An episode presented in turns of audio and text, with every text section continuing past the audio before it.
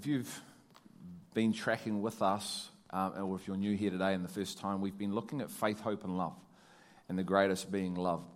And a couple of weeks back, I talked about the woman from Matthew 15 who Jesus said had great faith. So he acknowledged this woman that had great faith. She turned up with great faith. And as we've been looking at, faith is the ability to see into the unseen, but it's seen through the lens of the Spirit. So God gives us His Holy Spirit to be able to see things that are in an unseen realm called the kingdom of God on earth, and then we can actually draw from what we can see. So it's like a food source that we draw from, partake of, and then live from. And there was all these obstacles in this woman's way to get what she was looking for, which is she wanted Jesus to heal her daughter. She's got this physical reality. She's a female coming to the presence of um, men. Uh, she's uh, and into the presence of, of Jewish men. Um, Jesus didn't even really want to be known that he was even there, and so he's trying to avoid her. The disciples tell her to get lost. You know, a lot of love. So they say, hey, on your bike, you're, you're making too much noise. But she has this tenacity in her that she's not letting go of something because of what she can see. She has great sight. And we talked about we confuse trust and faith. Trust comes from knowing God, faith comes from hearing God. They are different things. Ultimately, in God, it's the position of one. But we have to be able to see them as two separate things and then they go back together. Otherwise, we think they're the same thing. He said, You have little faith. The cool thing, he says, you only have to have faith, sight the size of a mustard seed, to say to something, move. So, how big do you want your faith to be? How enlarged do you want to see? Do you want to see macro? Because that's what God would have us see. He wants us to see the macro plan. He has a macro plan for his church. Did you know that? And he longs to share it with you. He longs to reveal his innermost secrets, his purposes, his plans for you and I, because we are his children. And ultimately, it's as a body. But a body is made up of individuals. So, as individuals seek the Father for his plans, and he starts to reveal to us as individuals and as a body, we come as a whole. That's what you just heard. Everyone brings a part and you have a greater whole. So if Danielle and I and the Costellos here turned up with a pizza and we had a pizza each to feed everyone, unless Jesus does a miracle and multiplies pizza, he can do that. You're all going to starve unless we decide to give our pizza away, which means we're going to starve because there was only two pizzas for about 150, 175 people. But what if every one of you bring a piece? Now we have enough and much more left over that we could all take some pizza home. But what for the purpose of the miracle? No, to lead us to Him. He fed the 5,000 to ultimately lead them to Himself, to say, I am the bread of life. And if you eat of me, you have sight. And if you eat of me and you drink of me, you will have great sight. Lady, you have great sight because you know a promise that was given to Abraham, and you know you're part of that promise, for all the children of God are of the Spirit, not the law. Cool? All right, I want to take us to John 4. And I want to have a look at another woman who is a Gentile woman who Jesus meets at a well. And this lady is almost the opposite of the Matthew 15 lady. She can't see. So remember, Matthew 15 lady, amazing, great sight, doesn't let the physical elements that she's confronted with get in her way, and she steps into exactly what I was asking you to do. Step into something that she knows. She's not trusting, she knows. She has a conviction, she has faith. Faith is having a confidence. When you don't have faith, you need to trust. And then you gain confidence, faith. And it's a continuous process. So here's this woman and Jesus. Let's pick it up in John 4, verse 7. And I'm just going to bring some comparisons for the purpose of showing us what's available to us. Okay? So I hope you hear the heart of the Father. I hope you hear what the Father wants to do in and through us as a people and through you as an individual. Verse 7 There came a woman of, from Samaria to draw water. Jesus said to her, Give me a drink. What do you notice about this compared to the other woman of Matthew 15, if you've been tracking with us? What's the difference in the approach of the two women? And what's the approach of Christ? He approached her. He's always approaching you and I. He has come and he didn't leave. Even when it got really bad and they killed him, he sent another. He sent his other. He sent his co partner to complete the commission.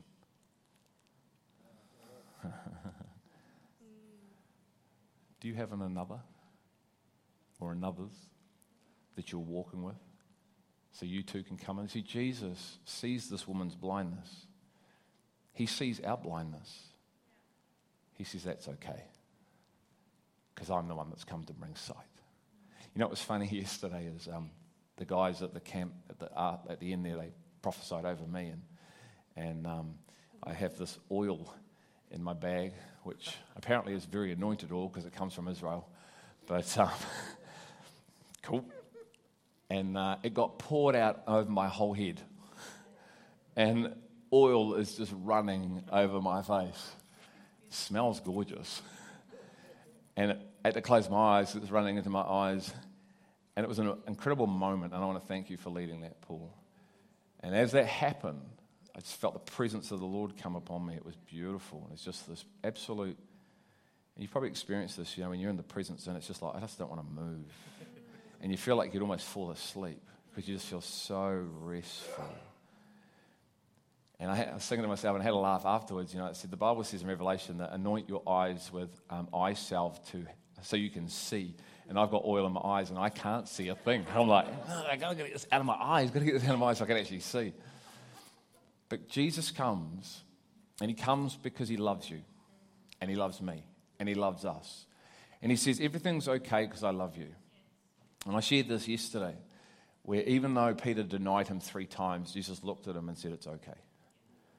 I know you said this, and I know you said that, and I know you said you were going to do this, and I know you promised me that, and you promised me that, and you promised me that, and you promised me that, and I'm talking about myself, and you didn't fulfill any one of your promises, and that is okay because I love you.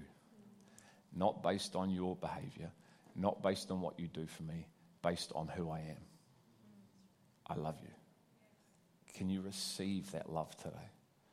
Because through love, He wants to open your eyes to things that He knows that we can't see. And that's right. It's right to not be able to see things yet. Because as we mature, we get more sight. So Jesus comes to this woman because he knows she can't see and he engages into her world. And I've called this the power of the ask. Jesus is the master of asking questions. When he was in the temple as a 12 year old boy, the Bible says he was listening and asking questions. See the order? He wasn't asking questions and listening he was listening and asking questions. The Bible says, be slow to speak and be quick to hear. The Spirit is speaking to us. Quick to hear. Jesus, the Spirit of God, is here to bring revelation. For he loves us, for he wants us to know the mysteries. He said, my disciples, it's been granted or given to you to know my Father's mysteries. I bring it with me, I am the embodiment of it, and I teach it that you too could be the embodiment of it. That the kingdom of God can be established within your hearts and your minds, that you would demonstrate my wisdom upon the earth. Because wisdom is made right by her ability to demonstrate something. In its ultimate maturest form, that's what wisdom is. It's the demonstration of what you know lived out. Wisdom can be what you know, it can be an understanding of a principle. I'm not saying it's not that, but in its ultimate fulfillment of its maturest form, Jesus was the wisdom of God. And he demonstrated God, didn't he? So, our role as the church to come into that wisdom, that our lives would literally be the wisdom of God lived upon the earth. Do you know that is fully possible when you are abiding in Christ and Christ is abiding fully in you? Now, our challenge is Christ can be abiding in us, but we cannot be abiding in Him. We can be abiding in everything else. We can be abiding in someone else. We can be abiding in our mindsets and our thoughts. We can be abiding in everything but Christ, even though He's abiding in us. Why? Because Jesus comes to start a work to bring us to this fulfillment of His work called maturity. So the Holy Spirit is here today. He's waiting. He always here. He's always here, and He waits. Sometimes we say, Come, Holy Spirit. He says, I'm here. I got here before you did. I've been inviting you. You think you've been inviting me, but actually, I've been inviting you. I save, I do the things. You didn't love me, I loved you. So, right here, Jesus comes to this woman. He says, Hey, lady, give me a drink. He engages. He's engaging where she's at. That's what I love about him. He comes and he engages where you're at. And he can engage on high and he can engage on low and he can engage somewhere in the middle. To everyone at every time at the same place because he's God. That's what makes him God. I love when people say to me, Well, who created God? I say, No one, because if someone created God, then he wouldn't be God. The thing that makes him God is that no one created him. Think about it. That's what qualifies him as God, that no one made him. For his disciples had gone away into the city to buy food. Therefore, the Samaritan woman said to him, How is it that you, being a Jew, ask me for a drink since I am a Samaritan woman? For Jews have no dealings with Samaritans. So then she retorts this question back to him because she's struggling to understand why he would come to her. In the physical, he's, she's struggling why you, a Jew, and a man are engaging with me, a woman. Do you sometimes think why he wants to come and hang out with you? Do you sometimes resist that?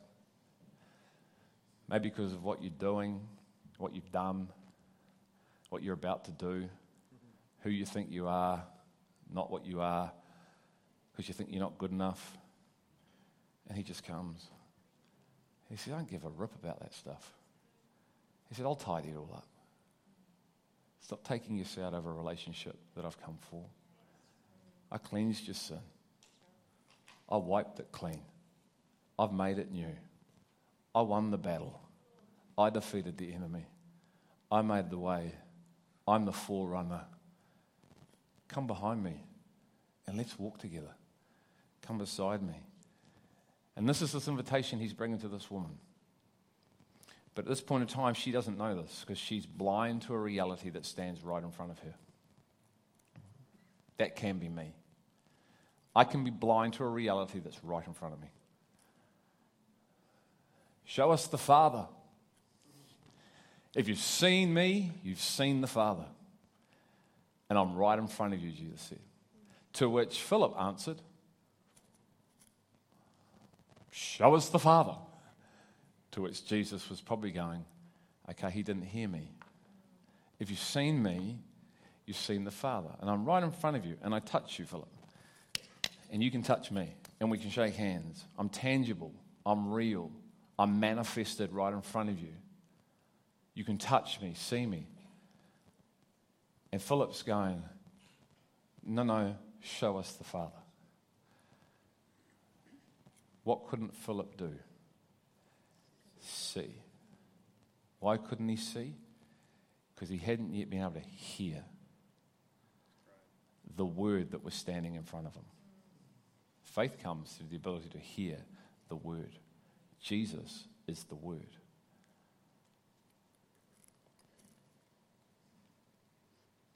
So she asks a question, and she's speaking from her mindset, going, This doesn't add up to me. Then Jesus says these powerful words in verse 10 If you knew the gift of God and who it is who says to you, Give me a drink, you would have asked him, and he would have given you living water. I'm going to read that again. If you knew, what did I say believing was? Not a mental understanding, a living conviction, a knowing. So if you knew, if you had a living conviction, lady, if you knew the gift of God and who it is who says to you, Give me a drink, you would have asked him, and he would have given it.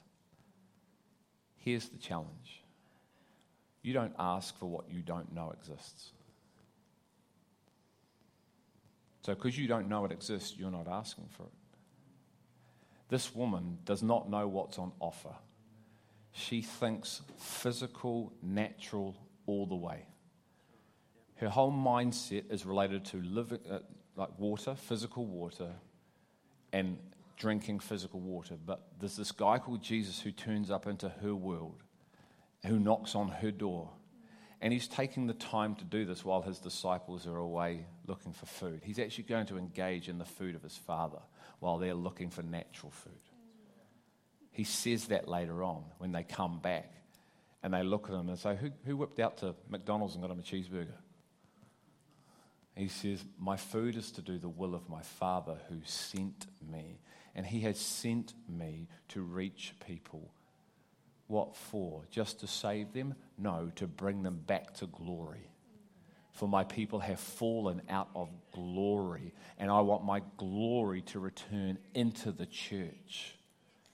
The perfect standard, the position of one. I want my glory, Ephesians 3:20, to fill the church, not a building in the sense at the same time he wants to come and fill this building with his glory.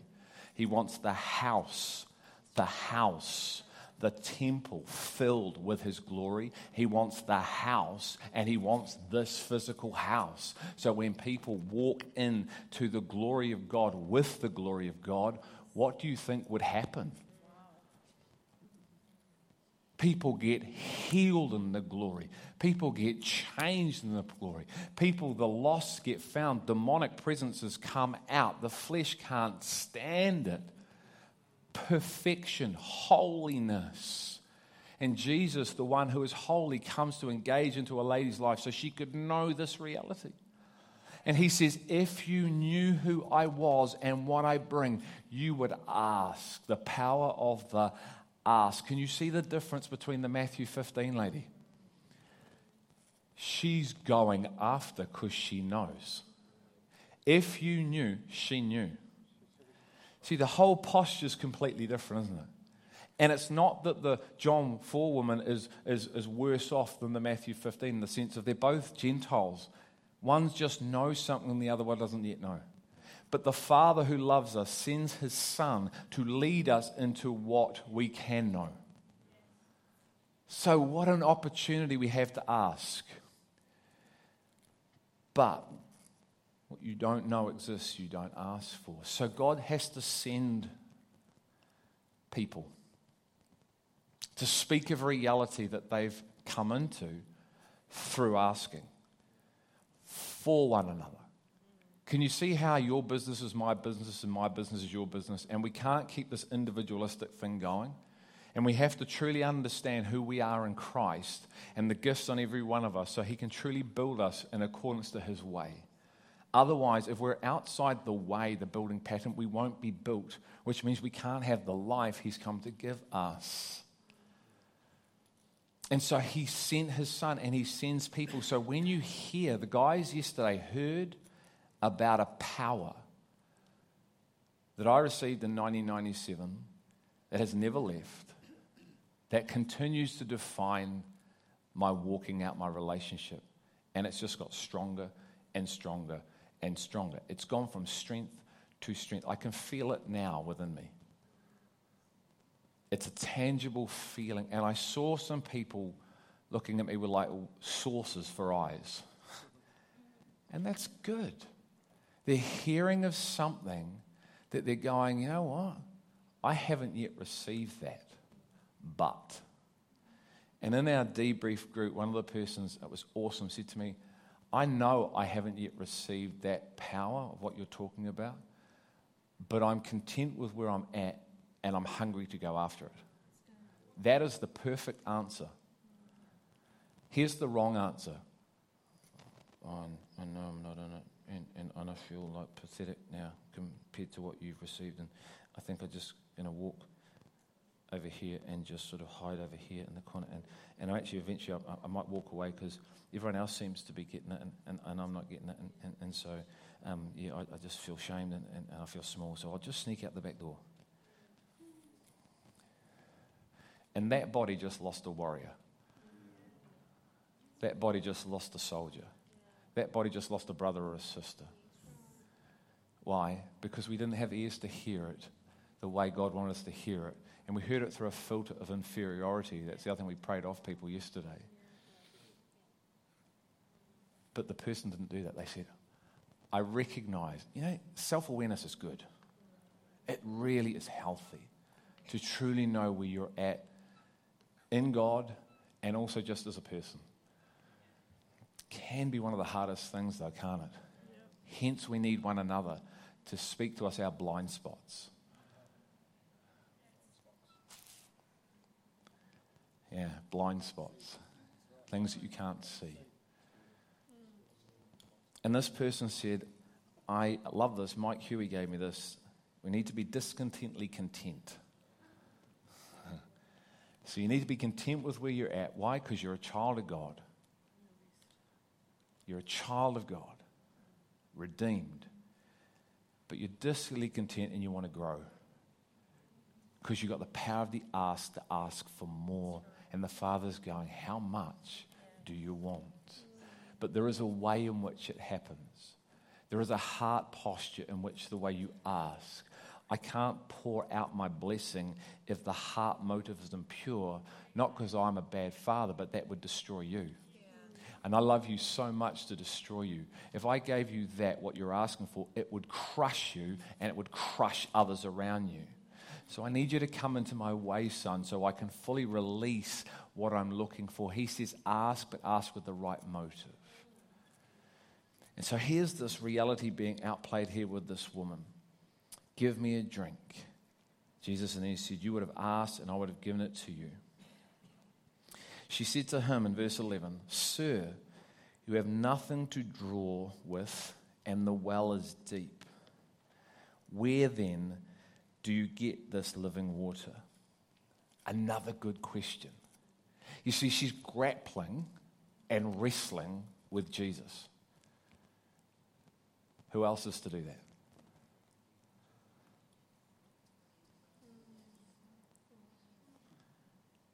We're to grapple with what we hear. If we're not grappling with what we're hearing, then we're not going to grow. See, if we keep coming week in, week out, and nothing's changing, if we're not actually going after what we're hearing, because it's cause possibly outside of our reality, how are you going to grow?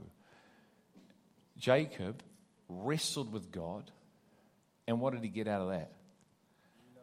A new name, a new identity a repositioning.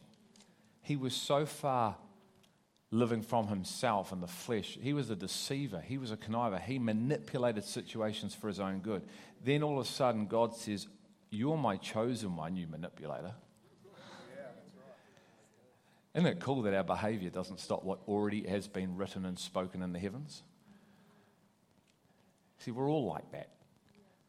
We're all messed up, and God wants to give us a brand new life. So he comes. He says, Come on, man, let's wrestle. Lily, when she was five, she'd say, Come on, Dad, let's whistle. let's whistle. She couldn't quite get the ah, R. Used to crack me up. She was a great wrestler, and Maddie. And they get on our couch. I don't know if you've ever seen that WWE stuff. You know, the guys on the top of the rings, and they're up on our couch, and I'm down there like, yeah! They're like jumping with their knees coming fracture, like boom in the kidney. Ooh, it's not good. Dad's getting beaten up on the floor, and everyone's body slamming dad, and the knees and the punches, and all you're doing is trying to deflect it all. You know, it's like we had a good wrestle.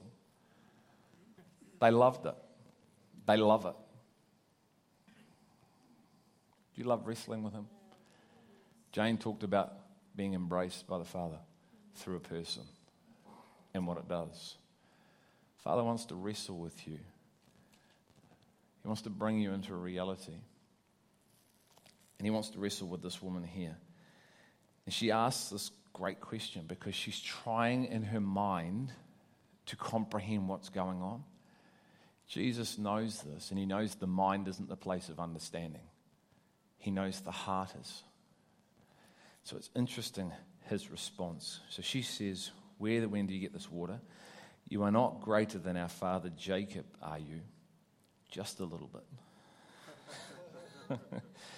Who gave us the well and drank of it himself, and his sons and his cattle. Jesus answered and said to her, Everyone who drinks of this water will thirst again. Jacob was a great man of God, and he built a great well, and he put natural water in it. And natural water takes away a thirst, but then thirst comes back, and you need to drink water, and it comes back. And it's like food. You eat, you get full, you get hungry. You eat, you're full, you're hungry. And it's the way of the physical. And Jesus is just about to come in with a word, with, a, with a, an interaction, engagement that's going to shift this thing. And he says, Everyone who drinks of this water will thirst again, but. Don't you love these little words that mean so much? Handbrake on, but. Mm. It's like, so that. There's something coming, but. What's the but? Whoever drinks of the water that I will give him shall never thirst. What a promise. The water I give you will never thirst, but the water that I will give him will become in him or her. So, this water that I give, you'll never thirst, and it's going to become in you a well of water springing up to eternal life. Wow. So there is a source that never runs dry in Christ. He is the gift, He is the living water. Once again, He didn't feed 5,000 people just purely to feed them the physical. He fed them because He had compassion for them, because He's the God of love. But ultimately, at the same time, he was trying to draw them to himself and say, I am the resource. You know what they said? Show us another miracle so we'll believe. That's where I spoke from this morning. The first work of God is to believe. What? He is your food source for life. Do you believe it? Or are you still looking for physical food and physical things to fulfill you? I am the bread of life. I am the water. I do the signs and wonders to lead you to myself. And problem with us is we make it all about signs and wonders and we wonder why we're not still in life because we've missed the whole point of the sign and the wonder. He is the sign, he is the wonder. And in that, we miss Him and we focus on the miracle. Is the miracle wrong? No, it's an act of love. But it wasn't the main priority of God. He did it to draw us to God. And we end up worshiping the work, not the word. And where do you find the life I'm talking about? In the word, not the miracle. You can receive a miracle and not literally be changed on the inside of you. You can have your You can be healed of cancer, you can have a broken arm healed, you can have a leg extended, you can have everything in the physical, but if the miracle doesn't happen in your heart, you will stay the same. And you'll be thankful for the miracle and you'll praise Him for the miracle, but it may not lead you to the one of the miracle. And sometimes we care more about the gifts than the giver of the gift. And where to have both, but they have a way, they have, a, they have a, an order, they have a functioning order, a ranking in which they flow. We need to learn this as his church. And he's bringing this to light where he steps in front of the woman. And then it shifts. And this is really powerful. Okay, so think about that. What is the source of your life?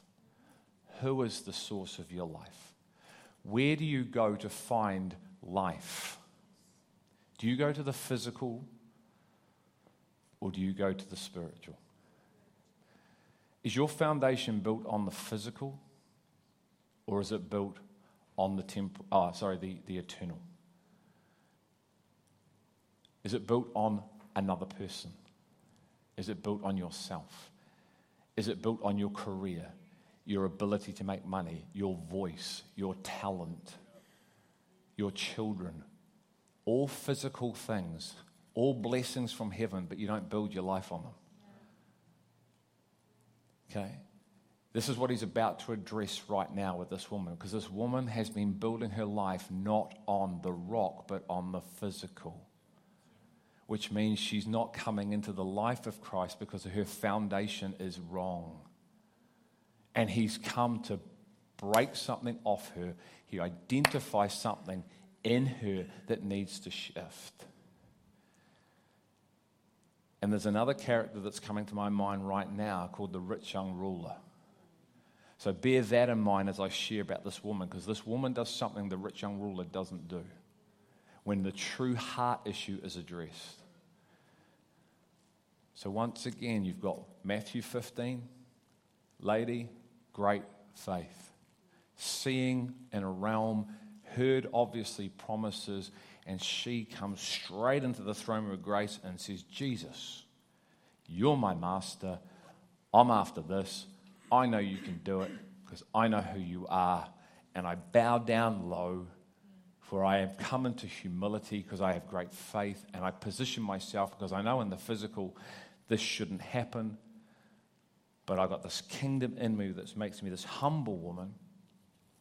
And he looks and he goes, Wow. Wow. Even Jesus was captured by her. You have this woman, okay? And Jesus comes to her. Why? Because he loves her. He died for her. He saw her before she saw herself. He named her before she even knew her name.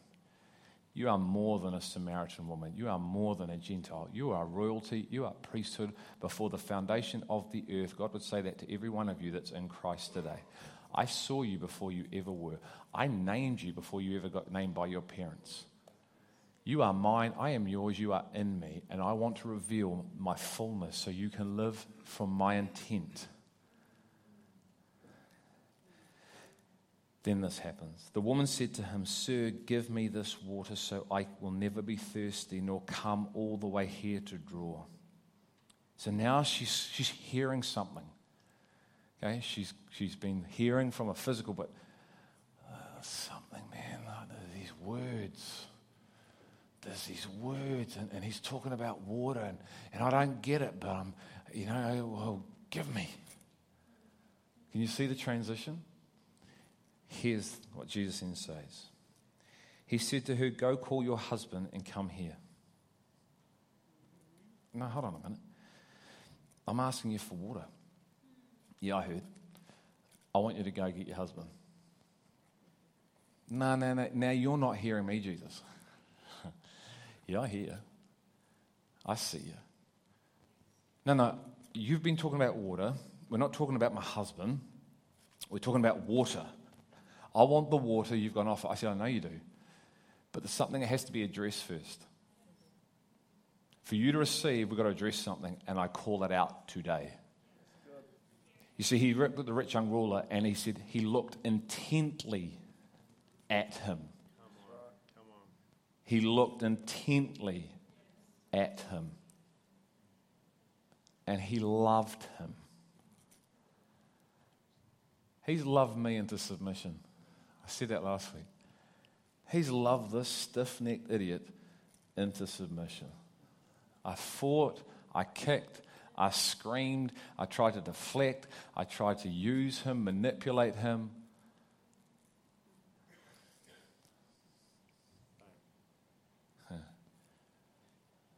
And he is still there, waiting for that immaturity to run out. He's saying to this woman, there's some things we need to deal with first in your heart because you're looking for this thing in all the wrong places. But today is the day that I turn up from heaven to give you the real deal. She says this The woman answered and said, I have no husband. Jesus said to her, You have correctly said, I have no husband. For you have had five husbands, and the one whom you now have is not your husband. This you have said truly. Let's be honest with him.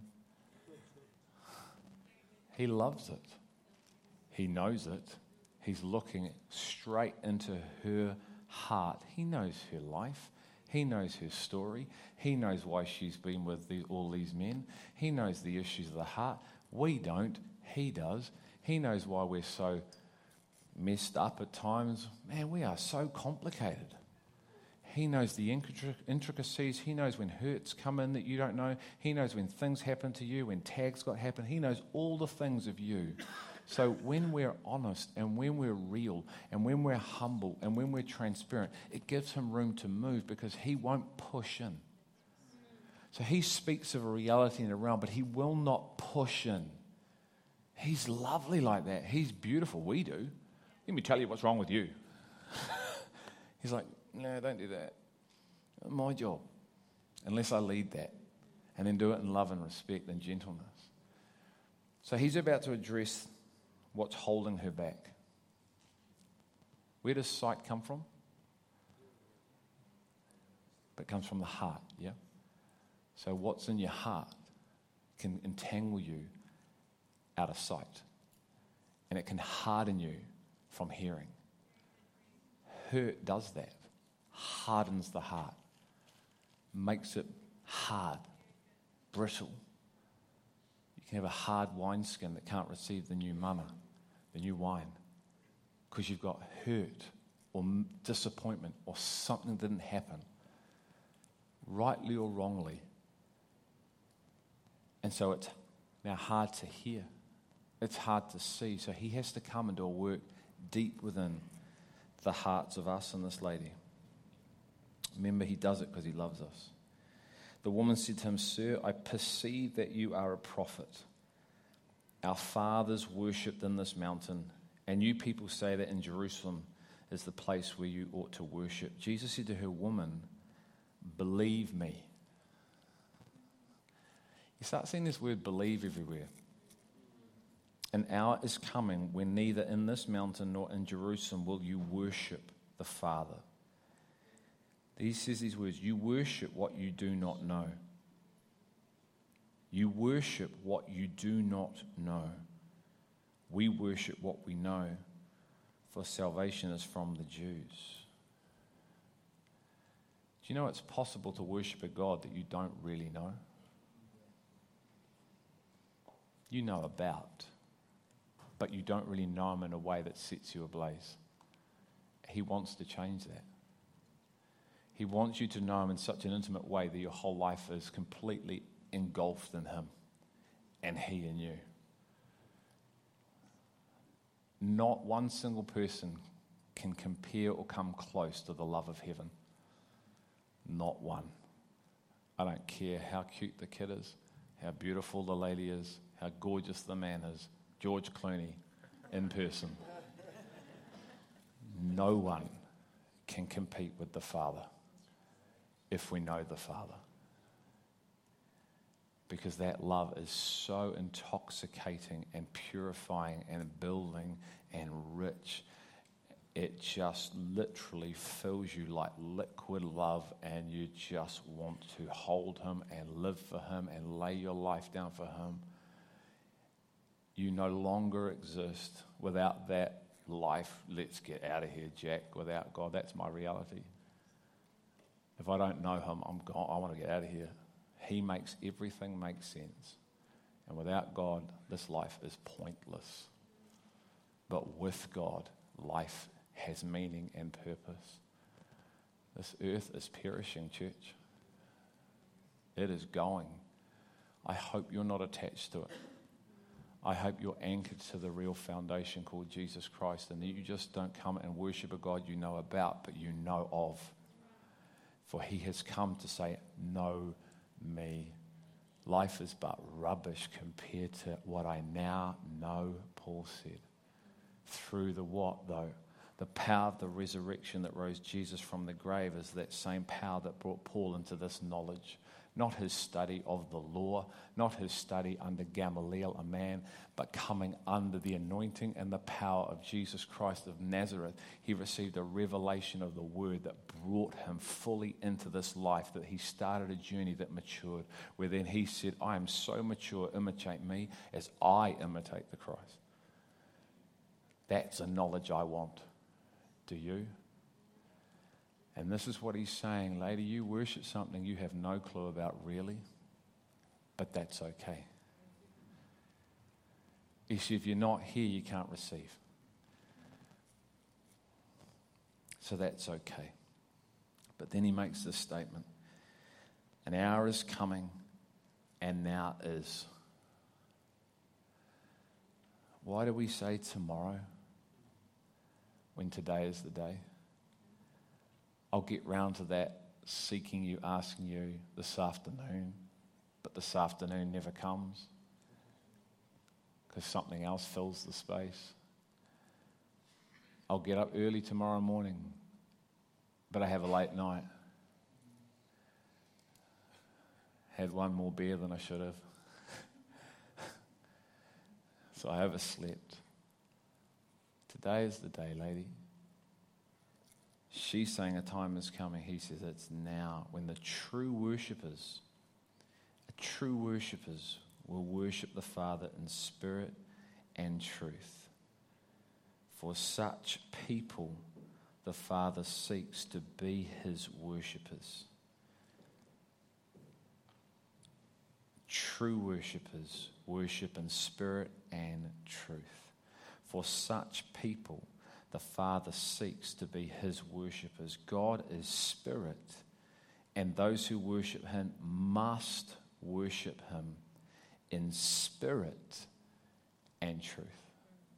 God is defining the way in which this water, this life comes. Do you know you can try and worship God in flesh and truth? You can be in spirit and flesh but it's spirit and truth. One precedes the other. Ultimately, it's the position of one because it's the spirit of truth. See, the power of one to set the captive free is massive. So, like we've been talking about, this woman was a woman of the spirit. Where is faith found? In the physical or in the spiritual? Spiritual. So, God is saying, I have come to lead a people, to build a people who are true worshippers. Does that mean, Father, we can be false worshippers and worship you in a way that we think we're worshiping you and not? Yes. Doesn't mean you're a bad person. Doesn't mean you're a sinner. You just haven't yet had your eyes open to the reality of what you what you're doing. Do you know who he spoke to about that nine years ago?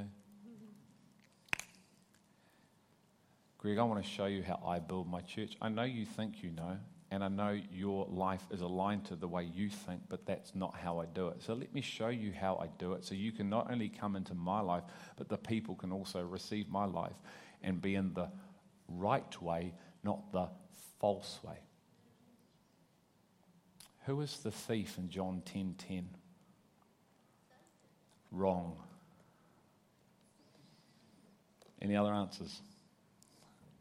Sorry, I didn't mean it like that, Alice. Our mindset.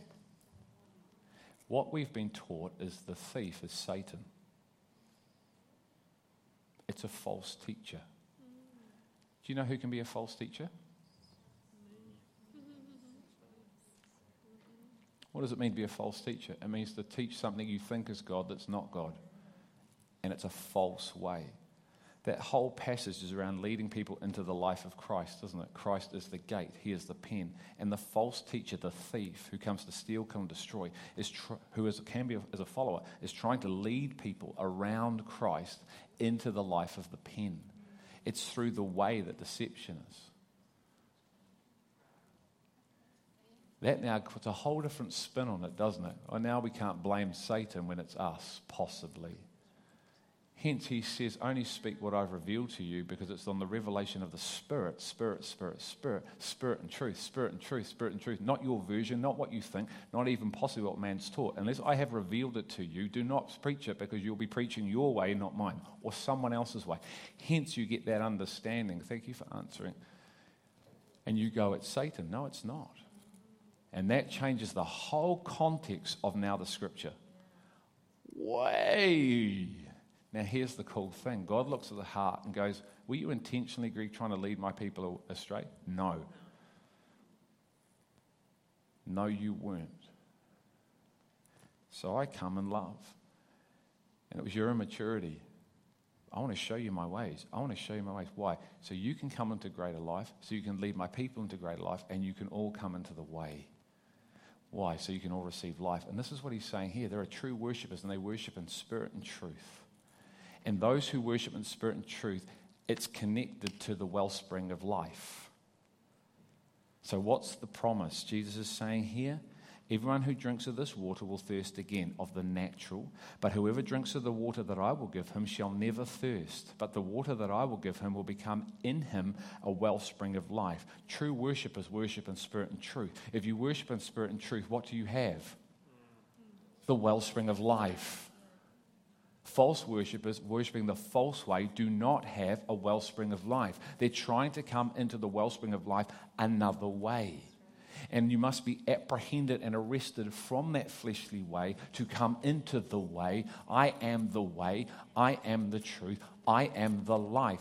It's a person, it's not a process, it's a person. If you know the person the way, you will know the truth, you will have the person's life. There is no other way to my Father's ways but through me. We just think it's about salvation of our sin. It's way bigger than that. Where did Jesus get his way from? The Father. Where did he get the truth from? The Father. Where did he get his life from? The Father. The Father all has ordained it all. So if you try to come another way, many will come in my name. And they will say, Yes, I am the Christ, and will mislead many. What from? Jesus? Well, ultimately, but the way of Jesus. So Jesus promises a life from his way. He says, Those who worship me in spirit and truth will have within them the life of the Spirit, which is an eternal life. He says, Lady, go get your husband. Why? Because you're not in life. Matthew 15, is she in life? Syrophoenician woman, she's in great faith, great life activates life. He's going, John 4, lady, I want you to be like Matthew 15, lady. Go get your husband. We've got an issue. You know what's so awesome about this? How many husbands did she have? And she had a lover. So she's looking for her purpose and her identity in a man. She's looking for her life source her security, her foundation, her meaning in a person. Please don't do that. Who's the seventh man on the scene? The number seven means perfection. Go get your husband. I want to marry a bride. Am I not the groom. So the husband turns up on the scene. The real husband. Not the counterfeit, trying to find it all in physical men, but the real guy, the real husband. This woman was outside, but inside a covenant. Physically, she was outside it. Spiritually, she was inside it. Jesus knows it. She doesn't. He turns up and says, Hey, you've been invited to a wedding ceremony. I'm the groom. Do you want to be the bride? It's just an issue at the moment. What you've got in your heart, I should be over here, sorry. but what you've got in your heart is the wrong thing. And I've come to bring you life. And this life is going to end in a marriage covenant, but it's now. And I want to fill you and fill you with love that you would be so committed to me and devoted to me, and we would be one. Because that's my prayer for you. Go get your guy you're with. Now, the rich young ruler, when he was given the same opportunity, different context, isn't it? Same thing, though. He'd given his heart away to what? His wealth.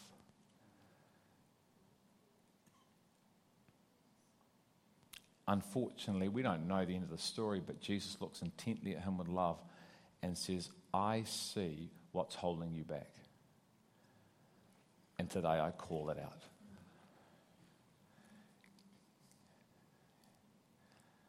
Give it to me. He couldn't. Not only did he walk away a broken man, I reckon it broke Jesus' heart too. But Jesus let him go. But this woman, she goes, she comes back, she talks. And God is doing this work. She says to him, I know that Messiah is coming. He was called Christ that when he comes, he will declare all things to us. All things. 1 Corinthians 2, Paul says, No eye has seen, nor ear has heard, has not yet entered the heart of man all that God has prepared for his church. And God has given it to us, meaning Paul and his group of men, to bring to light through the power of the Holy Spirit what all things are for you. And they have been freely given. Given. Not earned, not worked for, given. So if someone gives you something, what do you need to do? Receive.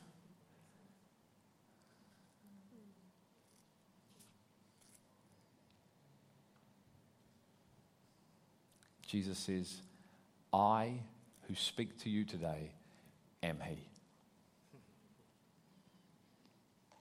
The Messiah is coming. He has arrived. Everything I'm saying to you, lady, is possible.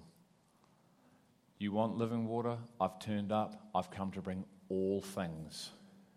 Are you going to ask? But we need to deal with the issue of your heart.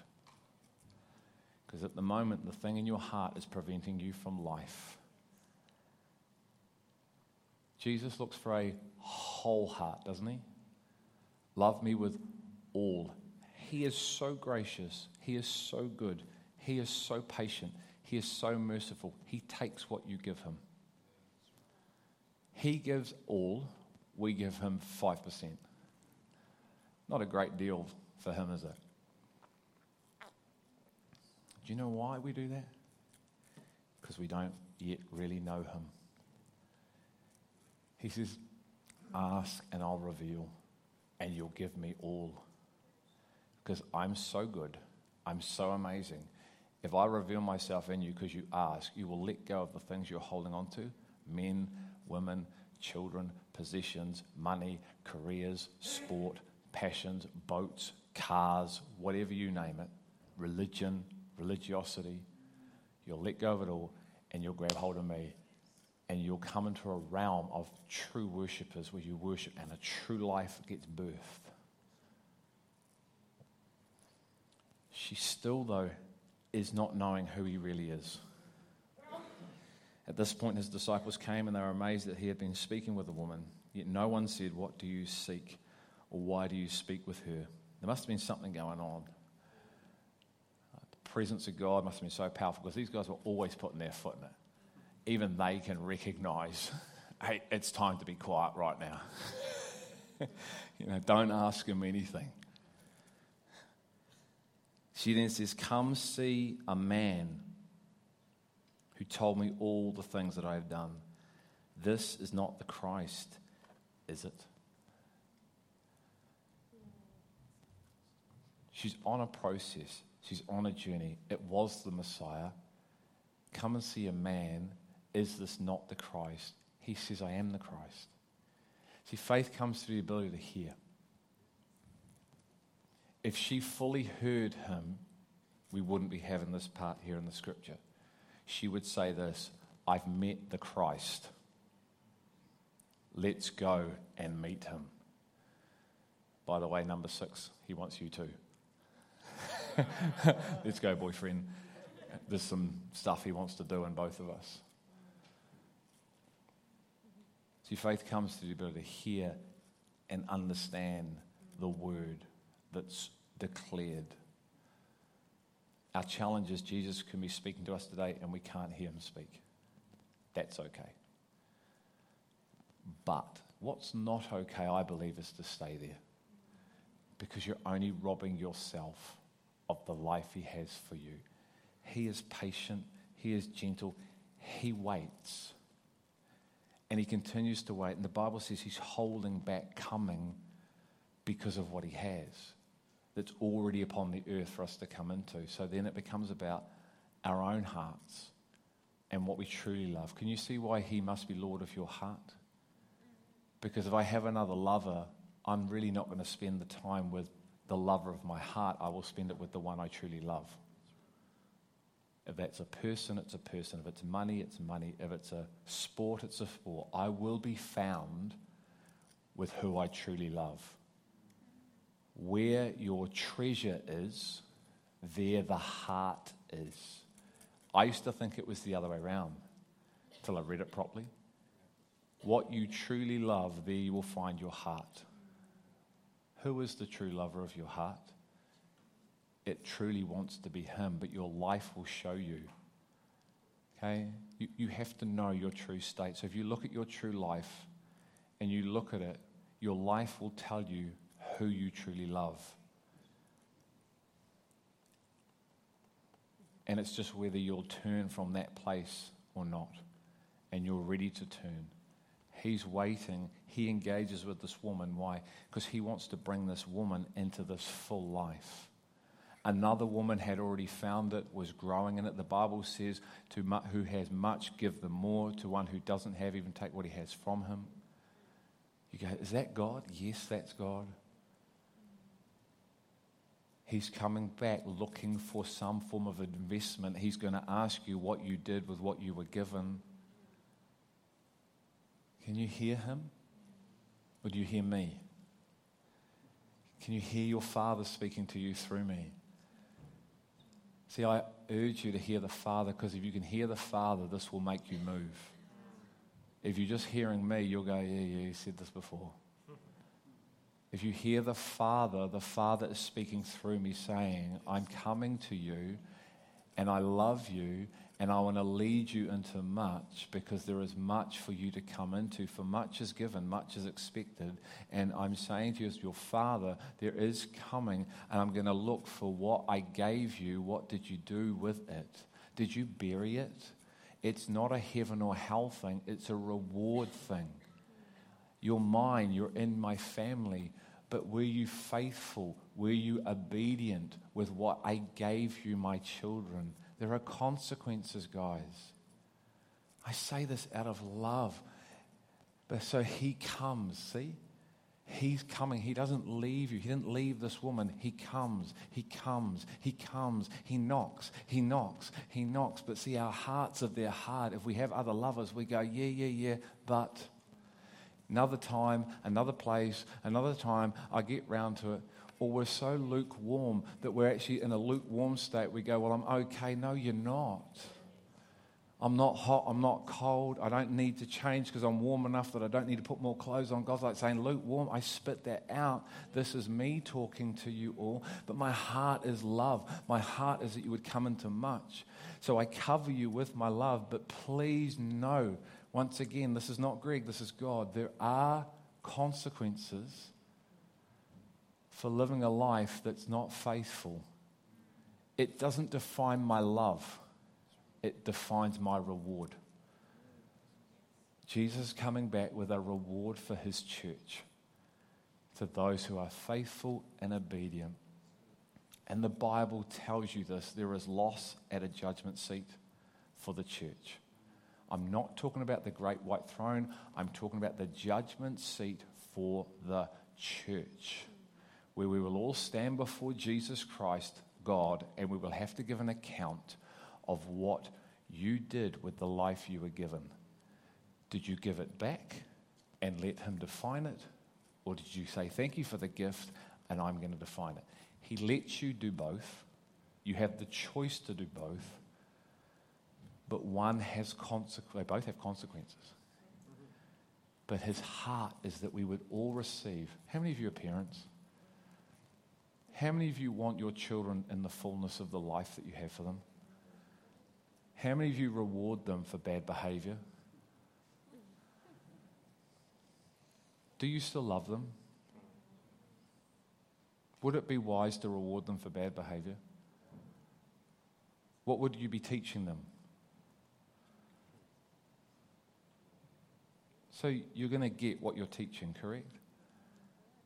So, why would you expect the child to behave well if they're being rewarded for bad behavior? The child learns, I act like this, I get rewarded. Sweet. In fact, they don't even know what they're doing. They think this is the way of the home. Oh, that seems to work. Okay, is the father really any different? Now, do you know what? I'm going to sound like I'm going to contradict myself right now. He actually will bless you in your disobedience to get your attention.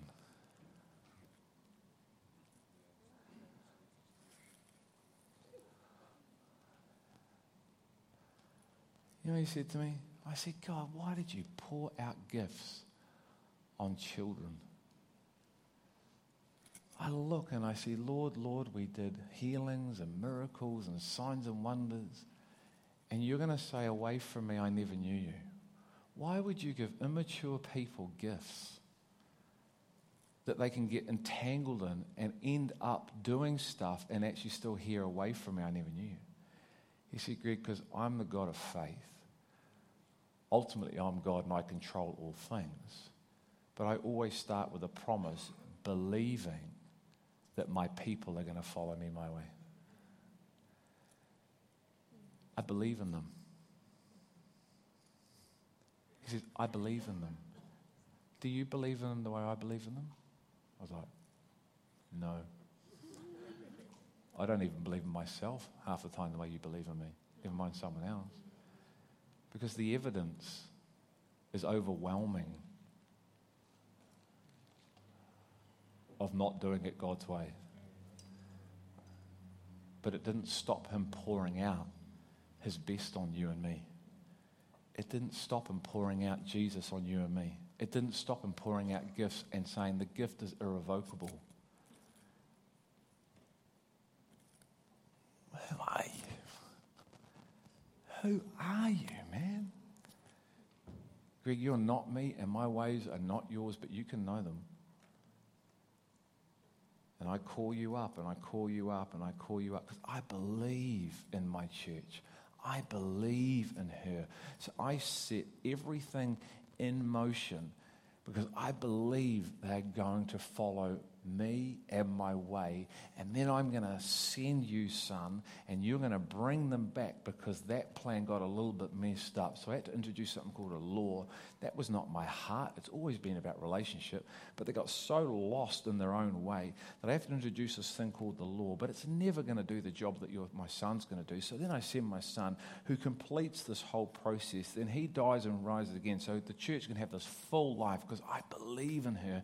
And I keep coming to her and I keep coming to her and I keep waiting for her to respond. And then the Son goes, so I have to send my Holy Spirit. So then He comes and He's gonna, and He waits. And He waits. And He waits. And He waits till you get to the end of your life and you're ready to ask. Do you know that's why He's waiting? He's waiting for us all, if we haven't yet turned, to realize that the lives that we're living and holding on to and having other people as our centerpiece is a dead life. And the place that we get to is a beautiful place where you realize that you've tried everything else to cause life, only to realize the very thing that was given to you at the start is the thing that you need now. And if He is not God, and if He is not love, and if He is not mercy, and He's not gracious, we are in trouble. But He is. But because we don't know that, we abuse it. We abuse His love. I've abused His love. You do it too. If you say you don't, I'm sorry, you're a liar and the truth isn't in you. We do. Until there's a turning, there's a breaking, and now we're asking, seeking, knocking, asking. Why? Not because I'm better than anyone else, but you've tasted and seen. And now you're in a thirst that never runs dry, food that never runs out. There's just an absolute abundance because you let the Christ come and deal with the issues of the heart. You let him in. You opened up. You exposed yourself to the King of Kings and the Lord of Lords and says, Yes, I acknowledge today I have an idol in my life or idols in my life. I have other lovers. And today, Father, you've shown it to me. So I speak forth a repentance. I ask you to come and set me free through the power of the gospel to what I've heard, Father. Today I acknowledge I see it, I acknowledge it, I confess it before you, and I ask you to forgive me and come. If this is you today, stand with me right now. If this is you right now, stand with me and let's acknowledge the idols and other lovers we have so we can come into and be true worshippers who worship in spirit and truth to the fullest measure. We can still do this because we have the Spirit with us. But God wants us in this full life. He came to bring us into a full life. Matthew 15 woman, she's in great faith. Can you say that of yourself today? Can you say you have arrived at great faith? If not, we should all be standing. There's a standard. The standard is perfection. If you're perfect, sit down and we'll all come and wash your feet. Father, we stand before you today, knowing we are loved, knowing that we have been chosen and called, knowing that we are yours and you are ours. But Father, we also acknowledge that we may have idols, lovers in our heart that we do spend more time with and we give our time to and our resource to and Father, today, forgive us. Right now, take 30 seconds to name those things in your head. You can name them out loud if you're that bold and courageous. I'd say go for it. Heaven or hear it. But do it from the heart, whatever you do.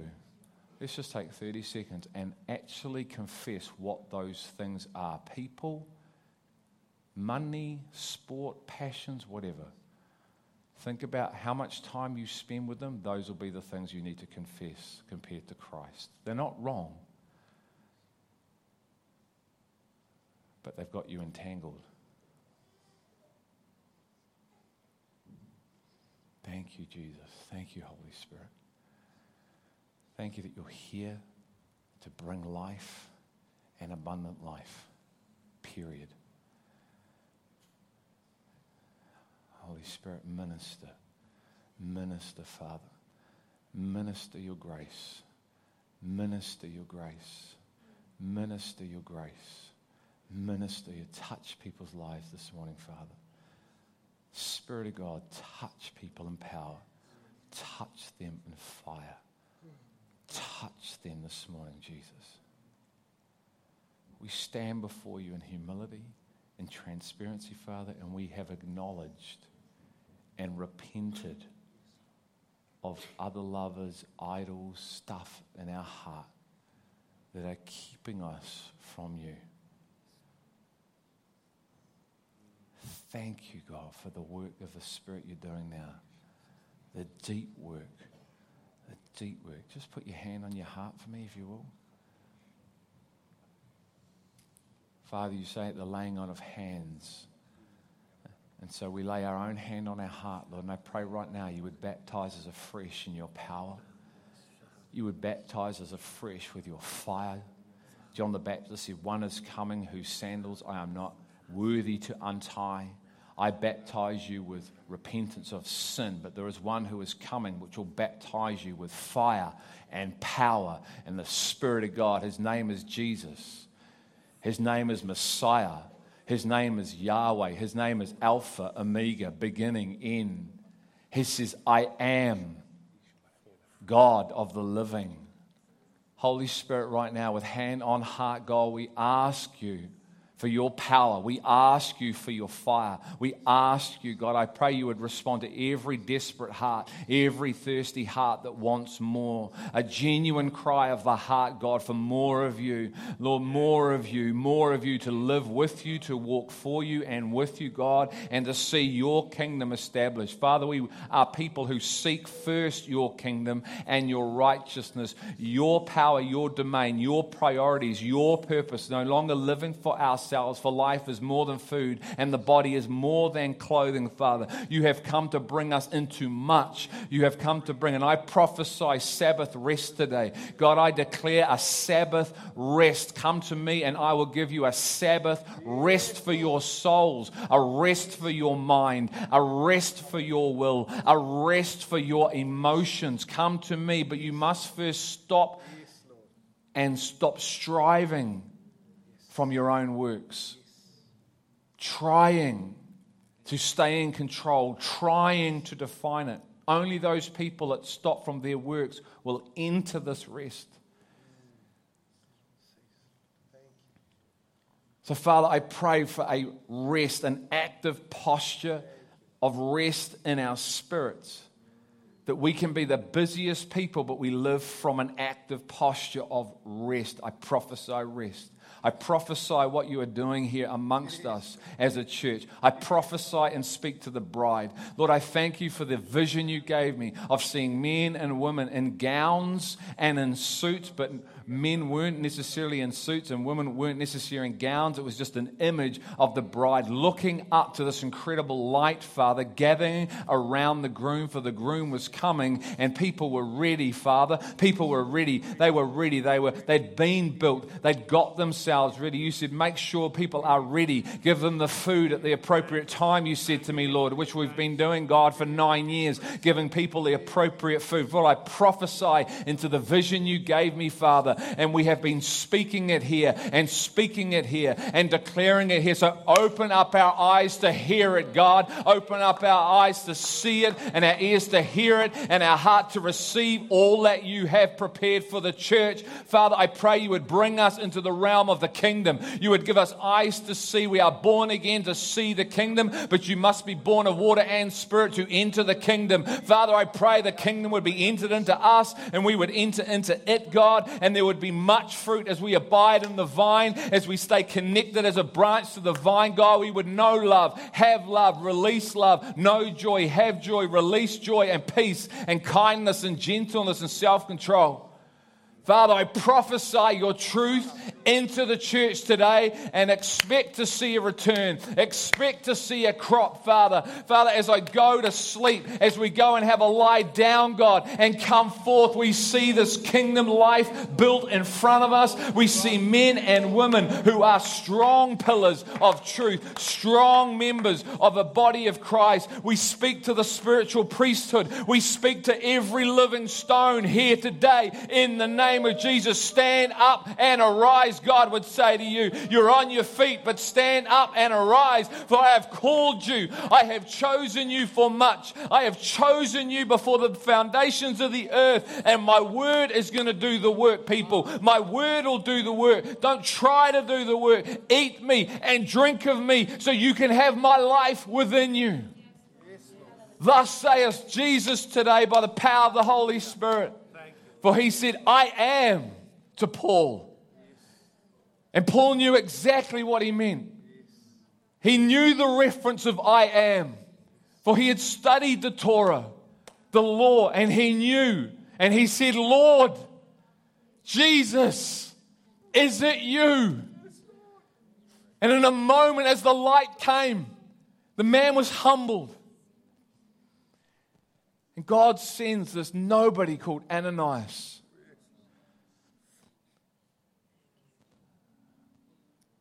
Who was in fear.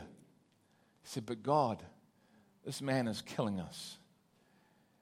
God spoke to Ananias' heart. He said, Go, son, for I have called him as my chosen instrument. And Ananias overcame his fear and went and laid hands on Paul. And Paul's eyes were opened through the power of the Spirit. And Saul became Paul. I really believe that God is in the business of giving us new names. You're no longer going to be called Simon, you're going to be called Peter. Rodney got a new name yesterday. Carry the mantle of the new name. He's going to be Rodney Blythe, but in the spirit, he got renamed Timothy. Ask God what name he wants to give you. In the name. In the name. In the name. He's doing a great work here, guys. I ask you to pray. I ask you to prophesy. I ask you to speak into it as one body. If you don't know or have a sense of being on the outside, grab someone and start asking questions. Be like this woman that said, This water, what on earth is this about? The power of the ask brings the life of Christ. Don't be afraid to ask. And don't be afraid of the answer because the Father will only give you what He knows your capacity is. So don't take yourself out by thinking He's going to do something silly. He won't. What He asks for, He graces. So He supplies the gracing for what He asks. He has given everything that we walk in victory. Amen.